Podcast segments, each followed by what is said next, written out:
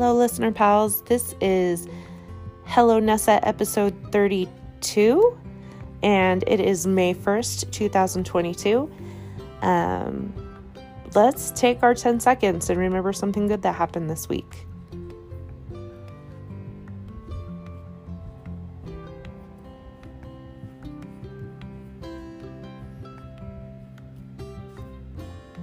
So my good thing was I had my midterm for Spanish last weekend after my last show.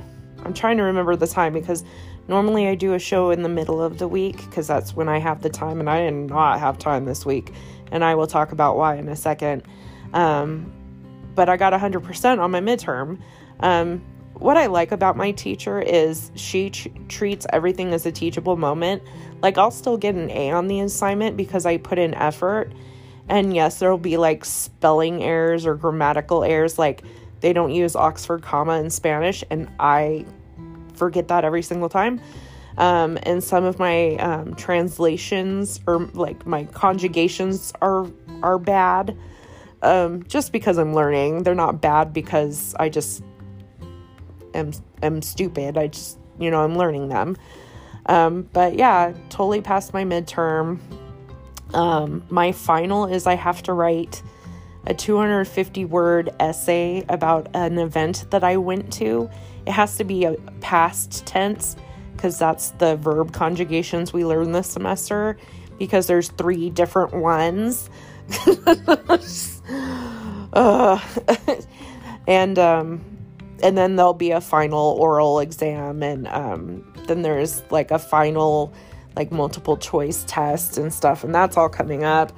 Tomorrow is going to be a busy day for me because I need to turn in my rough draft for my essay. I don't have to, but if you do, she'll go through and give you feedback so you can like rewrite it. And then I have to respond to some videos that my classmates made in Espanol, and using one of the past tense verbs.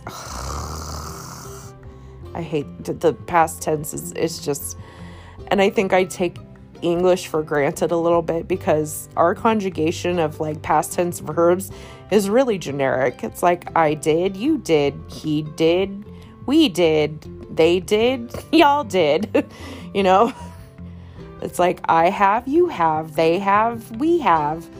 They have.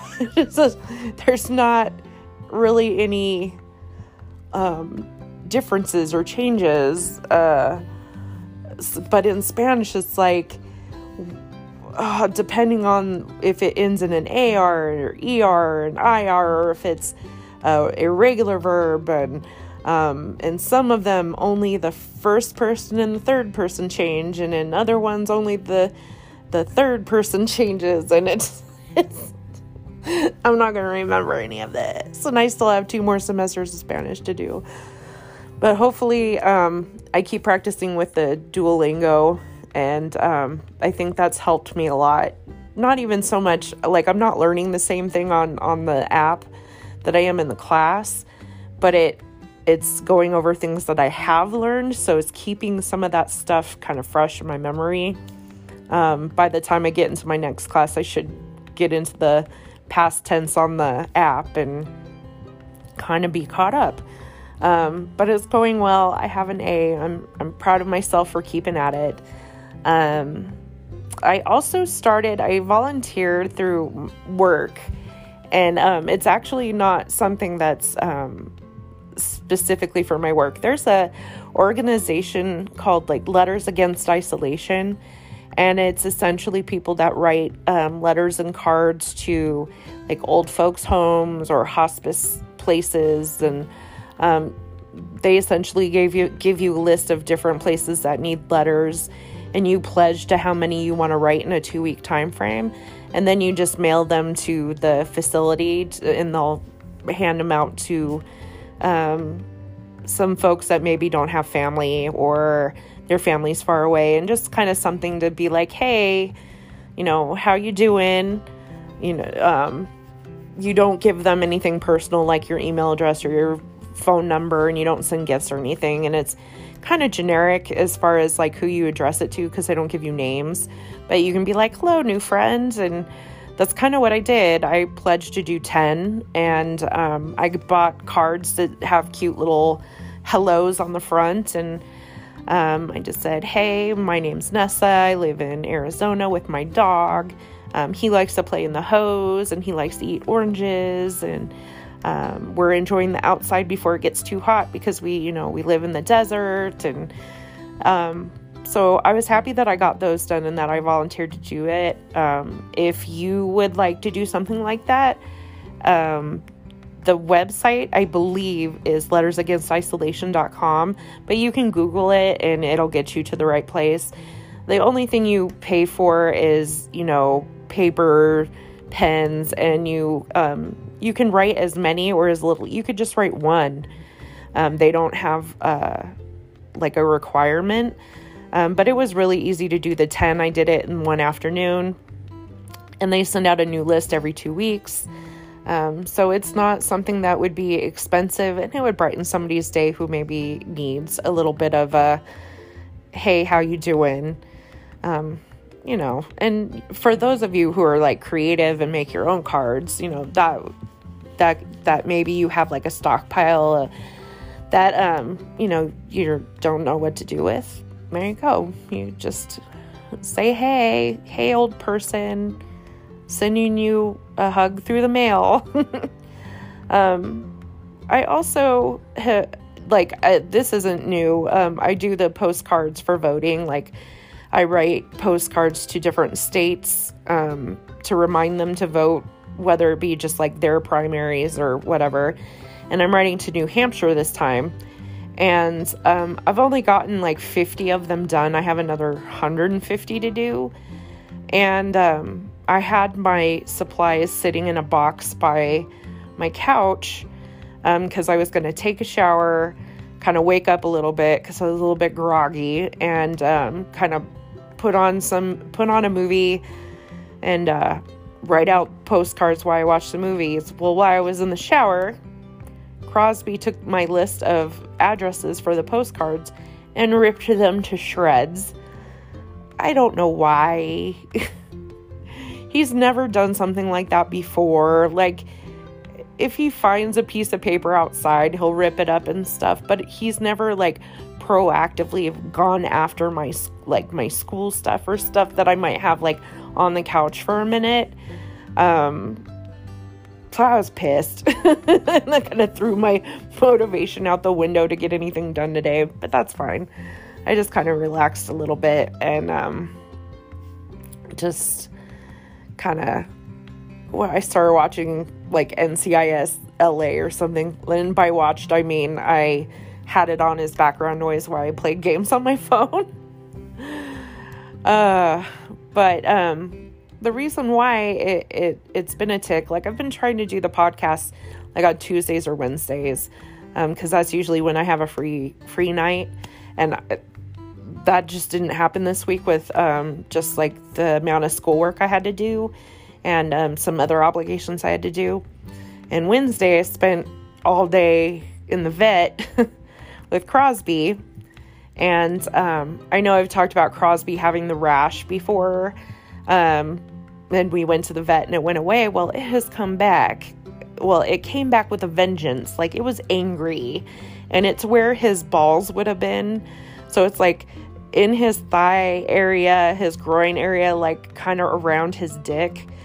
So when it came back the first week, I tried to put Aquaphor on it, but Crosby likes the taste of Aquaphor, so he would immediately lick it off. So I got a kind of a similar product that's made specifically for dogs from Chewy, and put that on it, and Crosby didn't like it. And I personally didn't like putting it on him, because it just smelled and it was thick and greasy, and I think it may have irritated the skin more than it helped. So I was okay, this isn't working, so let's call the vet. The vet is we can't get him in for another month. And I'm no, this is not going to happen. He's not, he's not himself. It's really irritating to him. So they're like, hey, well, there's an emergency urgent care facility. Here's their address. They do walk-ins, do that. So I'm like, okay, righteous. I have tomorrow off. Let's do that. So we get there about 9 o'clock, and Crosby is honestly probably the best behaved he's ever been in a waiting room that day. And I'm so thankful he was, because there were dogs coming in with like rattlesnake bites and other dog bites and not so nice dogs, and Crosby just kind of chilled. He was a good dog. And I'm kind of going off on a tangent, and it's still vet related. If you get an animal, a dog, a cat, what have you, part of that responsibility is to make sure that you keep up on their medical. And while I was there, this very small in stature Hispanic man brought in his giant black dog, and they had to bring him in on a stretcher because he could not breathe, because he was experiencing complications from parvo. And parvo's big in the Arizona area, and they really push the vaccinations when they're puppies and everything. And, you know, you're not allowed to be around other dogs until this time frame. And unfortunately, this man's dog, I just, thinking about it makes my heart hurt. By the time they got him on the stretcher and into the emergency room itself, the dog had passed. And the agony that came out of this man's body, I did everything I could not to cry. But then the receptionist lady made eye contact with me, and it just like, I started sobbing. And because my heart hurt, one, because it was probably a needless suffering that the dog had to go through, and two, there was no question in my mind that that man loved his dog. And the amount of hurt that just came out of his soul and echoed through the entire building, just, I can't say if he was vaccinated or not. Chances are he wasn't. But either way, the point being is, please, please, please get your animals vaccinated. And if you don't have the money for it, there are programs that can help you. Just ask. You know, there's Google. You can ask a local vet. Just please don't put your animal or yourself through that. But while I'm sobbing, this lady who came in with her boxer, who was the same color as Crosby, she was like, oh no, honey, what's wrong with your dog? And I said, there's nothing wrong with my dog. He just has an itchy butt. And she started laughing. And the receptionist started laughing. And I'm like, I'm sorry. It's just, it breaks my heart. That poor man, that poor puppy.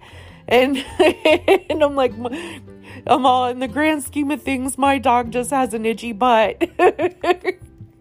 So it kind of got lighthearted as it could be in that situation. But back to Crosby. He finally gets back in the room, and, you know, Crosby's very people pleasing. He loves being people. He loves jumping on them and giving them kisses and getting rubs and stuff.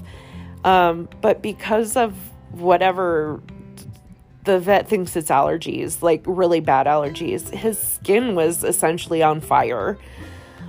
He was just really itchy, and he didn't want anybody to touch him, even me in some cases. At the vet, they tried to put a muzzle on him, and they couldn't get it on him. And I'm like, well, I can do it. And because he showed teeth, when I tried to do it, they're like, no, it's okay. And I'm like, I don't care if he shows teeth at me. I'm like, I get it. And they're like, no, it's fine. We'll work it out. So I essentially had to hold up this giant dog, and so they could look at his junk and see the rash and in between his toes. And they're like, okay, well, here's what we're going to do. I have prescription shampoo. I have to give him a bath. I have antibiotics. I think it's antibiotics. It's like just in case it's a bacterial infection. I have that. I have allergy meds. I have a spray that I have to spray in that area. It's supposed to dull the nerves that do the itching, so he'll be less inclined to lick it. Then I also have tranquilizers. So when I do have to give him a bath, he'll hold still. And if I have to take him into other vet appointments, it will chill him out a little bit because he's just a hyperactive, neurotic dog. And I don't know why, because, I mean, I'm home with him all the time. You know, we play, he eats. I never take anything away from him. The only thing that I do is he has like the electric collar that I only use for the beep, beep, beep noise. But that's only if he gets in a barking fit. Otherwise, he doesn't wear it. So I'm not sure where, I don't know if it's a breed thing or whatever. He's just a very neurotic, high-strung dog.